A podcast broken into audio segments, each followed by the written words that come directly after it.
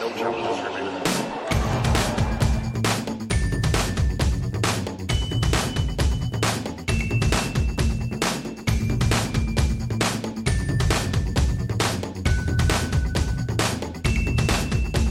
Welcome to No Challenges Remaining. I'm Ben Rothenberg. Special episode for you here in between the men's semifinal and final with somebody who played in the semifinal and final and the final tomorrow being Novak Djokovic, the best person talked about Novak Djokovic, all things Serbian tennis for a long time now, has been Sasha Ozmo of Sports Club in Serbia, journalist from there. Sasha, thank you for making some time this weekend to to come on. I appreciate it. Anytime, Ben. I think last time I was on, it was Australian Open 2017 after Novak lost to Istomin, right? Yeah, it was after the Istomin match. Yes, yeah. hopefully that was after after a, uh, a, a tough loss for Novak, but this is after a big win for him. I mean, obviously Novak's number one. You know, he's been winning a ton of things lately, but this still felt like the biggest victory for Novak in a long time, beating Rafa at uh, at Roland Garros. What what did you make of yesterday's match, and were you surprised by the result? How, how did you see everything go? in, I think in case uh, he wins tomorrow against Tsitsipas, uh, this win against Rafa would count as best of his career by far, in my opinion. Yeah, well, yeah. But to to make it count, he needs to beat Tsitsipas first. As for the match itself, I mean, we've all seen it. It was thrilling, especially especially the third set. There was a lot of uh, little quirks and adjustments in the game, especially from Novak. But I guess we're going to dive deeper into this as, as, as we continue our conversation. But uh, for the first moment, I must say that uh, like build up to this match was far different to to the previous year's final, where everyone thought Novak as a, as the favorite, and that that yeah. could have put additional pressure on his shoulders. And this year, I think everyone thought just Rafa was an overwhelming favorite, and maybe that played in Novak's favor a bit. Yeah. I completely agree because I was I was someone who also was very excited for last year's final. I really thought Novak had a chance. I thought it would be a, a great match, and then it was not a competitive or interesting match, honestly, at all. In the end, it was very one sided for Rafa, and yeah. And so this year, I was like, oh well, you know, last year's final wasn't good. The Rome final was another win for Nadal, even if if closer. So I wasn't especially, honestly, very excited for this match. I mean, and so yeah, I think expectations being lower, and then obviously the first I don't know, half hour of this match being five love for for Nadal didn't do anything to get me excited either. But but what did what did you see Novak uh, change in this in this match to turn it around? Because it it looked like it was going to be a repeat of the 2020 match at first, and then uh, he made it much more interesting. Uh, yes, first of all, I guess he was he was uh, a bit more patient with his shots. He was rushing a lot in the two, 2020 finals just hitting every ball as hard as you can. And Novak likes to repeat this phrase like controlled aggression. I think he needs to find the balance between, you know, risky tennis one must play in order to beat Nadal on clay, but on the other side to to be patient as well and to to not let him push push you behind the baseline too much. And I think that's the balance Novak was able to find. And one thing I find particularly impressive about this Djokovic win is that he was able to pull it off. Uh, that he was able to pull it off without virtually without no free points on his serve for the first three sets, and that's hmm. uh, I mean when we talked pre-match, you know calculations, what one needs to do, what other needs to do. Uh, one of the musts for Novak was he needs to have at least one point per game uh, on average free on serve, and he did not have that. And I was uh, I was really impressed by his composure because usually when he when he's playing a big match and he's uh, he's having trouble uh, getting any free points on his serve, he tends to get a bit negative, maybe complain to his box or say something like, uh, I don't know, uh, uh can I get at least one first serve or something like that. But Wimbledon 2019 final, and this match against Rafa, he never complained about that, not once. He he lost his temper mm. Few times, but nothing too much. And that composure, yeah. I think, was one of the key factors. Uh, also, in order to beat Nadal, you have to stay. I mean, this is like a cliche, but when it comes to Nadal on clay, it really matters. You really have to stay focused throughout the match. And the only the only time Novak wasn't focused and his legs weren't were, weren't working because he wasn't mentally totally in it were those three games from two love to five, from five love to five, from two love to five love in the first set to yeah. Nadal, and the rest of the match he was just able to stick with it, even uh, even in the third set. Uh, I mean, having uh, served for the two-one lead, thirty love up, that easy forehand in the net. I mean, it could have broken anybody, but he stayed composed, and in, in the end, it paid off you obviously saw this match going his way, and obviously you're saying it's it's, it's a big win for him, and I completely agree. And I think it, yeah, you're right. If he but he does have to back it up, and we saw what yeah. happened in 2015, you know, where I think some people who I think don't follow the sport as closely are like, oh yeah, Novak beat you know Rafa once, and Novak also won the French Open once around the same time, and they kind of think it's the same year, but it's not. Those were two different, completely different events and different tournaments. So, what do you think is the is there a danger do you think of having a letdown from this sort of match? Uh, he will go in obviously after having not much pressure against Nadal in terms of being expected to be the favorite in the semifinal to being a huge favorite against um, a guy who's a good player in Stefanos Tsitsipas for sure, but has never won a Grand Slam. Is in his first final. Um, I mean, I, I I don't I'm not personally nervous that Novak is going to you know choke or whatever. He doesn't usually do that in his career, but how do you, how do you see the the challenge of the final coming up?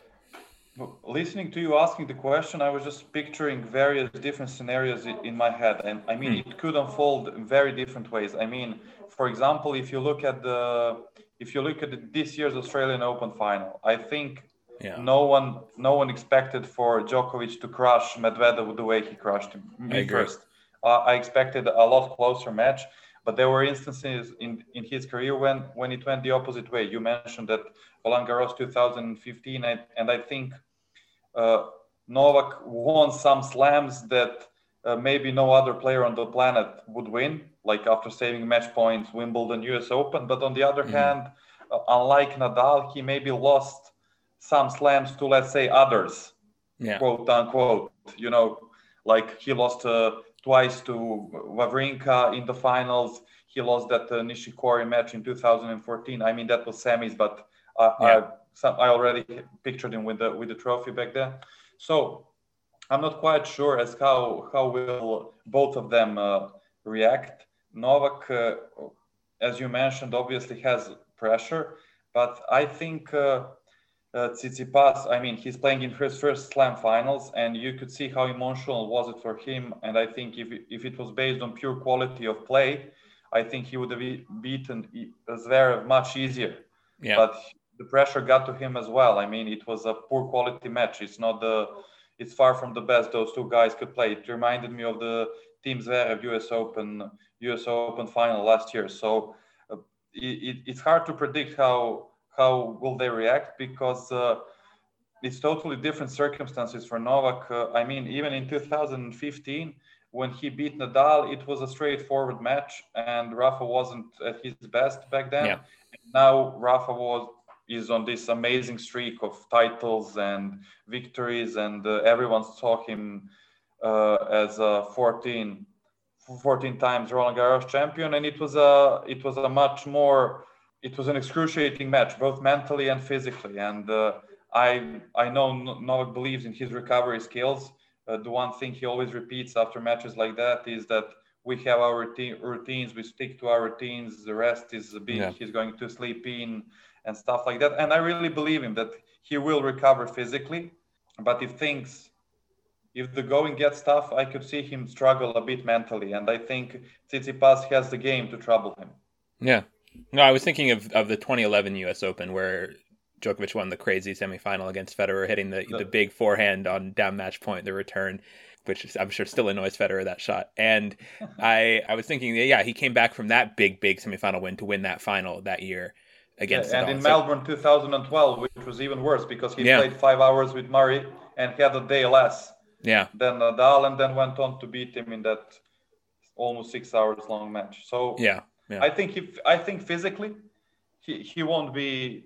I think physically won't be a problem, but uh, mentally, uh, as I said, he could struggle if if Tsitsipas pushes him. And uh, I think he Tsitsipas, if he plays up to his standards, up to his, up to the standards he himself set this spring on clay, I think it, it could get tricky for Novak. But if if Tsitsipas feels the pressure, and I think uh, if we're looking from Stefanos' point of view, really important thing for him is to not uh, not be tight in the in the opening games because if if Novak feels the blood, if he feels that he's under control, he could uh, break through immediately, and then he would feel less pressure. And I think that's not no. a good position to be in your first Grand Slam final. I want to step back and talk a little bit about Novak's sort of chase for history and all these different things he's been doing. And he's been very open, I think, about his goals, similar to Serena. I mean, Federer and Nadal both never really, at least Federer since he broke Sampras's record back, you know, in 2009, has not really focused talking too much openly, at least, about it being a big goal to win this this competition for most Grand Slams. And Nadal certainly doesn't really talk that way too much either. But Djokovic has. Djokovic has been very open about his goals. And one of the goals he hit earlier this year was this most weeks at number one, which I know he was calling. I not, not heard this term before Djokovic got it. This historic number one, they were calling it. And it seemed like it was a huge deal in Serbia, especially too. I saw pictures of you know billboards and posters and and you know sort of big celebration there. I got to say, for me, it was surprising because I can't remember ever this record being treated with such a big deal before. But obviously, it meant a lot, and it should mean a lot. I mean, it's a, it's a mark of consistency. It's it's a great yeah, achievement that makes sense. But I'm just curious why you think this this one thing resonated so much. I guess. I think I think you, I think you covered it, and in my opinion, the, the, the consistency is the most underrated, let's say, trait of all the greats in all sports. Yeah. You know, uh, for example, people people don't uh, sometimes don't appreciate LeBron James enough, and they don't realize that he's playing on a high level for almost what two decades. I mean, yeah. that's incredible. You you've had you've had maybe some greater players with better charisma or whatnot, but their peak lasted a lot. Uh, uh, a lot shorter, and I think that's what most weeks at number one proves that he that I personally the last decade from 2011 on it's been Novak's decade, and yeah, that's sort of like like an official award for decade long dominance, I think, and I think that that's why it matters so much.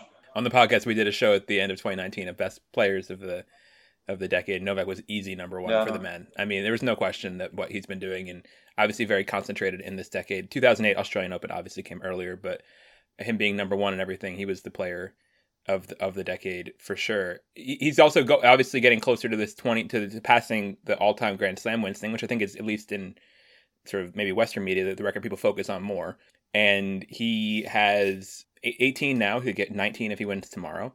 The other two, Federer and Nadal, are tied at 20. So if he wins Wimbledon and the French Open, he could tie for 20, and then he can win the. I, I really think it's possible for him to win it this year obviously it's still hard winning three more grand slams. It's nothing to take take for granted and a lot of things can happen and, and change and exactly you never you never know. It's it's also you know want to be cautious about assuming that things come easy and we've seen that with serena. My gosh how long she we definitely never thought that she'd be stuck at 23 this long making four finals yeah, not it, winning it's, it's like the, it's like serena and the big three they make it look so easy. You're just thinking okay he's going to win two one or two more slams and that's something people work for their entire lives and yeah. it's not I mean, we've seen, for example, Dominic Thiem. I mean, who could have supposed that he's going to react the way he reacted after winning his first slam title? Yeah. And I think the big three have made us uh, uh, take it for granted that it's easy, but obviously it's not. It is it is extremely hard. And as for the chase itself, I think tomorrow is the key. Yeah. Uh, in my opinion, if Djokovic wins tomorrow, then he will be the only one out of the three to hold at least two slams everywhere because Federer yeah, has, that's a big one triumphed once in Paris, uh, Rafa once in Australia, and I think if he's able to conquer Paris again, that that is going to be a huge deal in in the let's say goat debate or, yeah. or whatever. I, I I think Novak doesn't doesn't want to get ahead of himself. If he wins tomorrow, then he's going to start to think about Wimbledon. But personally, when I hear you say or when, or when I hear other people say that he could achieve I don't know a year slam uh, I know it's Novak and that he's achieved a lot of uh, incredible stuff in his career, but to me it still sounds unreal. someone someone can win like four slams in a no. year in a calendar year, and one achievement uh, that also separates him is which I which I don't think is getting spoken enough about is the fact that he is the only one to ha- to have hold the all four slams on three different surfaces at the same time. Yeah, four in a row. Uh, yeah. No, the four. I was four gonna, in a row. I was I was going to mention that because he won the four in a row, and it's also just I think it's sort of cautionary tale of how quickly things can change, right? When things are going well, yeah. because he won four in a row, 2015 Wimbledon through 2016 French Open, he won them all. Serena done that a couple times too, which I think so in the U.S. maybe we were more used to that as an achievement. Yeah. Um, I think she did overlapping times too, but um, but yeah, but then he goes to Wimbledon, and you know, then then there started being talk of winning the calendar slam, winning four in a row once you get the first two, and then he lost to Querrey in the third round of that tournament, kind of out of nowhere, and then it totally, and then he was, you know, didn't come close to winning again for a while, and yeah, and that, and that just I think shows how quickly, quickly. Yeah, I mean, mental change. exhaustion. I, I I don't think I've ever seen him more nervous than. Uh, uh, because you know they played he played with Querrey on two days and on that warm up uh, before the second day of the match I've never seen him more nervous so mm. I mean it was mental exhaustion then the injury came and when it all came together, it uh, it resulted in him not winning a slam in more than two years, right? Yeah. He won. Ne- his next slam was Wimbledon 2018. Yeah. No, it, it can change really quick, and you never just know when suddenly things are gonna derail when everything's going very smoothly, and all of a sudden you hit one bump, and it, it, it takes a lot of things working all at the same time to be able to win a Grand Slam, and we see that. Yeah, with a lot of different players and how, how much has to go your way for it to work um, work out like that and couple, mentioned a couple of those things. It did not go his way in 2020. I mean, that's one of the things that's also I think remarkable about the year he's putting together is that he, in terms of getting you know uh, in the head of the Grand Slam count. And I do agree. In general, goat debates. I think he has a lot of things going for him. I think he has the head-to-heads against both Federer and Nadal. I think he has the Masters, the winning all of them. And if he wins the twice. French Open, win all them twice, right? If he wins the French Open, he'll have won all the Masters and all and all the slams twice. That's no one's close to that. No one's come close really to winning all the Masters, and Nadal still hasn't won what uh, Paris indoors or Miami or I think maybe China. I think Shanghai maybe. Shanghai. Yeah, yeah. and then and then Federer hasn't won Monte Carlo and Rome. And so, yeah, it's it, it, he's got a lot of unique things going for him in that conversation. But just on the 21, I'm curious. I, I mean, if you had told me after he won Cincinnati that that Djokovic in 2020 would finish the year not winning either of the next two slams, I would have been shocked because he was playing so well you know, he was undefeated that year, um, and then to have his U.S. Open end the way it ended, and have the French Open final went the way it did. I mean, how much of a disappointment do you think the sort of end of 2020 was for him? Even if it was great by anybody else's standards, you know, he won Cincinnati, he won Rome, no, he was, made a final. Was, it was an extreme disappointment. I mean, you, you, could see it by his, uh, maybe by his. Uh, he was motivated by the that historic number one you mentioned, but you could see his attitude in his loss to Sonego in Vienna, which was far from ideal. I've never seen him play like that. Yeah. And uh, uh, somehow, when you watch Novak enough, you, you see that uh, sometimes he wants to give his best, but he struggles with it, and that's when the when the nerves kick in, and you could see it in London as well. And that was all. It was a tough, it was a rough year, and along with the things you've mentioned, obviously what happened at the U.S. Open. We all know how he lost the French Open final. We all know, but on, on top of that, Wimbledon wasn't even played. Yeah, and he, he won Wimbledon. Uh, he was a two-time defending champion, so he didn't have that going for him either in 2020. Yeah, a lot, lot of lot of setbacks, and yeah, coming out the way he did in Australia, even with um, you know, a bunch of negativity in terms of how he was being talked about in Australia with. Uh, the quarantine rules and everything there to come out and win that tournament in those tough conditions. And again, in the way he did in the final against Medvedev, when Medvedev had won so many straight matches and so many top ten matches in a row, and yeah, his his his recover abilities are, are pretty impressive. I want to ask you, you're we're, we're doing this call from Serbia. You're home in Serbia now. Yeah. Um, I think it, I'm curious for your perspective. I know we talked about this before, but like maybe even now after this past year or so, how how you would characterize what Novak means to to Serbia? because we see, I think, even just experiencing on social media, and I get all sorts of messages all the time. They find me everywhere. The Serbs in my, my Facebook, my Instagram, everywhere, constantly blowing up, telling telling me how Novak is number one, leaving under pictures of you know pictures of my dog on Instagram. I'll get all these Novak comments. Like what? What what does he mean to to Serbia? Because he seems like it seems like the fan, the people there, at least that I experience on social media, are kind of uniquely passionate about him and proud of him and protective of him too. There's this like there's this real it's very it seems very intense the relationship with Novak in Serbia. It's it's very it's very layered yeah. to begin with. But uh, to be honest, Ben, I don't think that social media is the right you know measurement stick of anything. Okay. You know, uh, but uh, for me, the greatest thing Novak has achieved in Serbia is uh, making older people fall in love with sports. Hmm. I mean, you could see like grand grandparents. I mean, my grandparents who haven't followed sports never Mhm. who've never followed sports watching Novak matches asking my mom did he win is he going to win when he's playing when he's gonna play next and I mean he's brought this tennis revolution to Serbia I mean uh, right now you could uh, I mean people people are wondering how it's going to be tennis in Serbia after Novak and of course there is going to be a bit decline in interest but I can tell you I can tell you from uh, I mean me working at sport club that some of the most random matches. I don't know. Raonic Monfils is being watched more now than some maybe basketball matches, and Hmm. basketball is our national sport. So he brought tennis to a higher level, and on a on a more let's say broad social note, I think uh, he's obviously he's got a, a lot of layers to his persona as well, and uh, and I think we here in Serbia, in Greece, I mean, generally in the south here of Europe, we, we tend to live with our athletes. It's not the case just with Novak. For example, people are are now waking up, are not going to sleep at all watching Nikola Jokic and Mhm. Bogdan Bogdanovic and NBA playoffs. Your new MVP, Jokic. Yeah, Yeah. yeah. Yeah, when Sacramento Kings when, with Vlada Divac and Predrag Stojakovic, I mean, uh, it was frenzy. I, I, I, I used to wake up at uh, because that was that late, uh, uh, late the latest match Yeah. in the NBA. I think that's 10:30 or no, it's it was 4:30 a.m. Mm. The Kings we usually used to play at 4:30 a.m.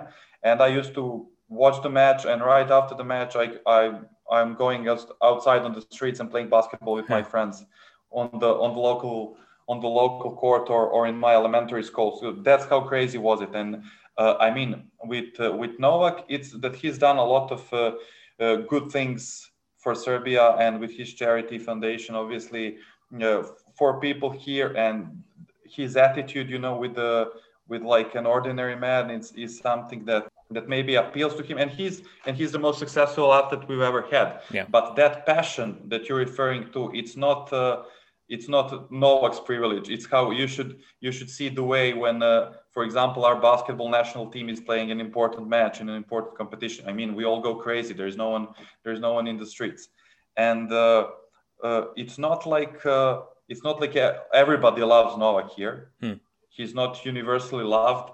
I mean, you should sometimes see the comments, for example, on, on Sports Club or some other websites. It's not that he's uh, universally loved, like maybe some of the uh, you guys maybe perceive it that way. So there, there's there's a lot Hmm. of critics on the uh, on the way sometimes the way he behaves on and off the court, or if he said something, or if he's done something socially, not just not just tennis wise. I mean, for our culture, and I mean, he knows that we've spoken about it in, in some interviews and in some media conferences about his uh, his nutrition.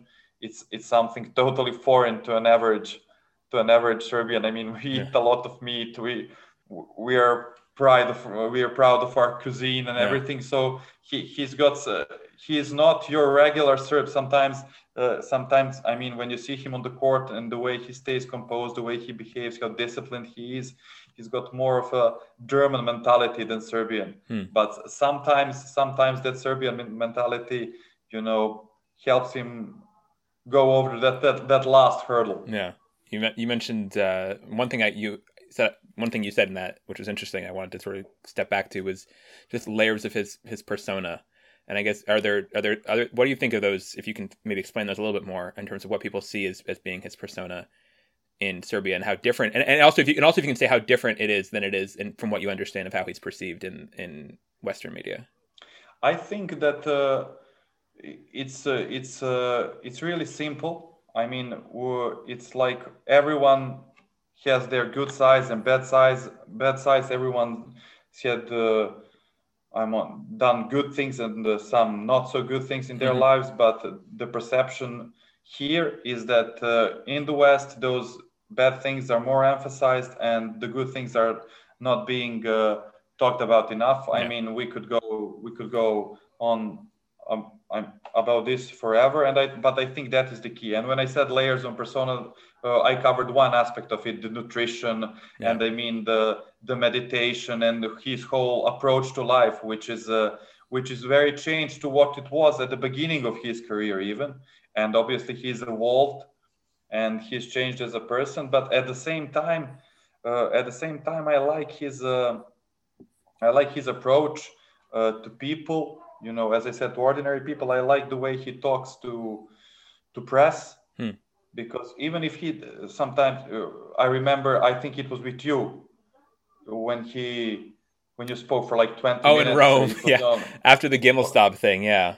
Yeah uh, was it that or was it the PTPA? I'm not sure. No, it was before sure that. It was, it was it was after but, it was after Gimelstob, and it was when they were, re- they were about to elect the replacement for Gimelstob's seat on the board and I asked he, him. He can get he can get pissed off, yeah. but he he he respects you as a journalist, and what what he uh, what he always says it's we are all part of the same story of sport and everything. He doesn't look yeah. on anyone like from a high no I I, I, or, I, or I, agree like that. that. I agree with that. That's that is one thing I appreciate about him the most, and professionally I like him because even though he's uh, he's become more diplomatic maybe gives you good answers you know you can you can work with that it's not just regular cliches and everything sometimes he does but when he gets asked the same question like 20 times yeah. that's when he pulls out the cliches but usually usually they're good answers and from my professional point of view that's why i like i like working with him so two more things. First, I, I I'm, I'm curious. We had, I haven't seen you in, in more than years. I haven't had that much chance to talk yeah. to you, and I've just been curious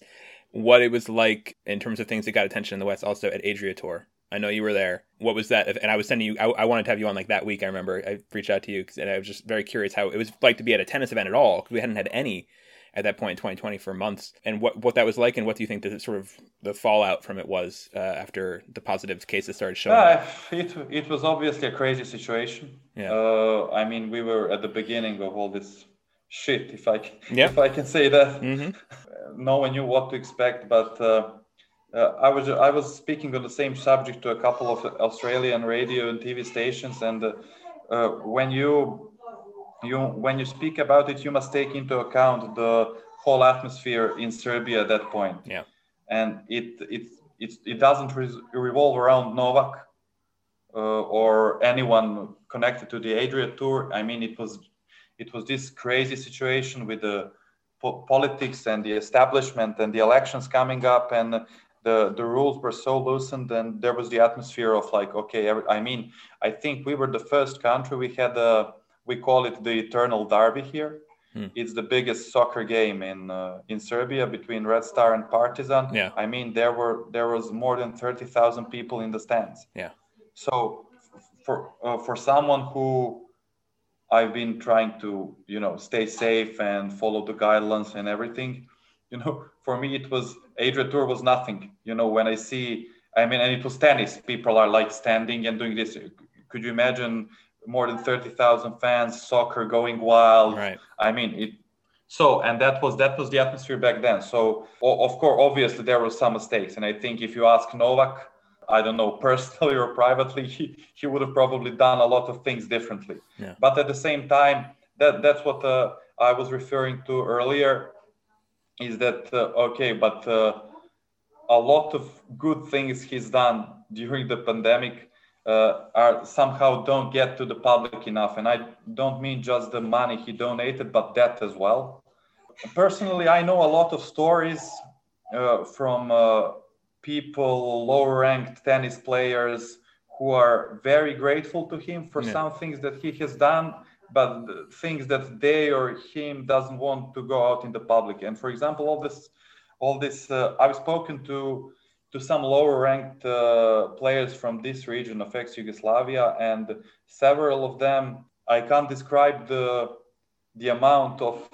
appreciation they have for everything Novak has done for them with this uh, fight uh, for giving them the funds during the coronavirus because some of them uh, I know received a check of 10,000 euros, which was something they earn yearly and no.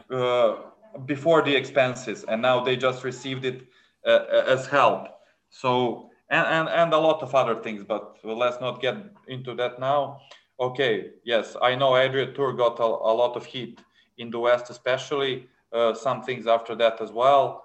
But you know, obviously, he. I mean, you can't be an ordinary guy and be one of the one of the greatest tennis players ever. He's he's definitely not an ordinary guy that we can we can agree on that for sure. And uh, what you were saying too, I, I, remember being really struck during I guess it was the off season, seeing a video of him working on court just a little bit with uh, Olga Danilovic. Uh, she was practicing, and she's a lower ranked, you know, WTA player, probably outside top hundred now, I think. And just seeing Novak in the middle of you know this pursuit to win, you know, the most Grand Slams and break all these records and being number one on the men's side, that he was taking sort of spare time to coach and advise this this you know lower ranked WTA player. I thought was was very cool, and and just seeing, uh, and I'm, i know from people, yeah, like you said, he does a lot of stuff like that uh, behind the scenes too that gets uh, that gets a lot of attention. And and I think what you're talking about with with the money is is more in terms of not like he's writing actual checks to them, but just advocating for the money from the organizations. Yeah, yeah to be clear, yeah. Um, and he's done that with PTPA too, and I know a lot of he gets a lot of appreciation from the low ranked players for again as the number one using his time and energy for all these different causes. And I know for a long time, even just when he was head of the player council, you know his coaches and stuff. Like he should spend less time on that sort of you know the tennis politics yeah, side of they stuff. They keep and, telling him, but yeah. he doesn't want to quit it. yeah. Um, and then the very last thing, Sasha, thank you for your time. To the extent we have any Serbian uh, listeners here, you have a book out now. Um, yeah. You've uh, that I I is in Serbian, so I'm pro- not sure I could really read it very well at all. Although I do I did try to do your um when you do your quizzes on Instagram. I do try to read the Serbian there because it's fun because it's pretty phonetic. I, li- I just like the way that you have to write the names in Serbian. It's all the phonetic spellings of the names. Yeah, it's too. crazy. Yeah, so that's those are sort of fun puzzles for me to try to figure out when I when I see those pop up.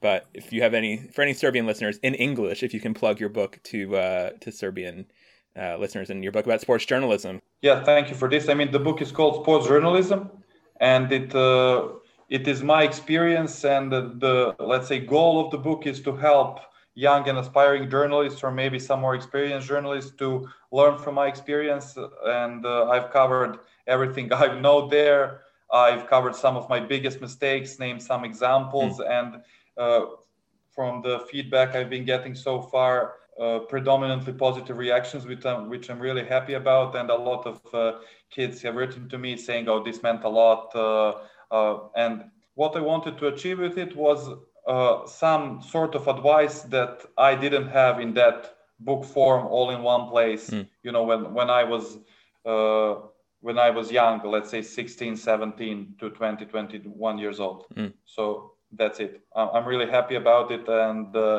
uh, I hope maybe for a, for a second edition. Who knows? Well, congratulations on that. If it ever comes out in English, yes. obviously I would eagerly uh, check it out. It might. It might. Okay, cool, cool. That'd be yeah. good.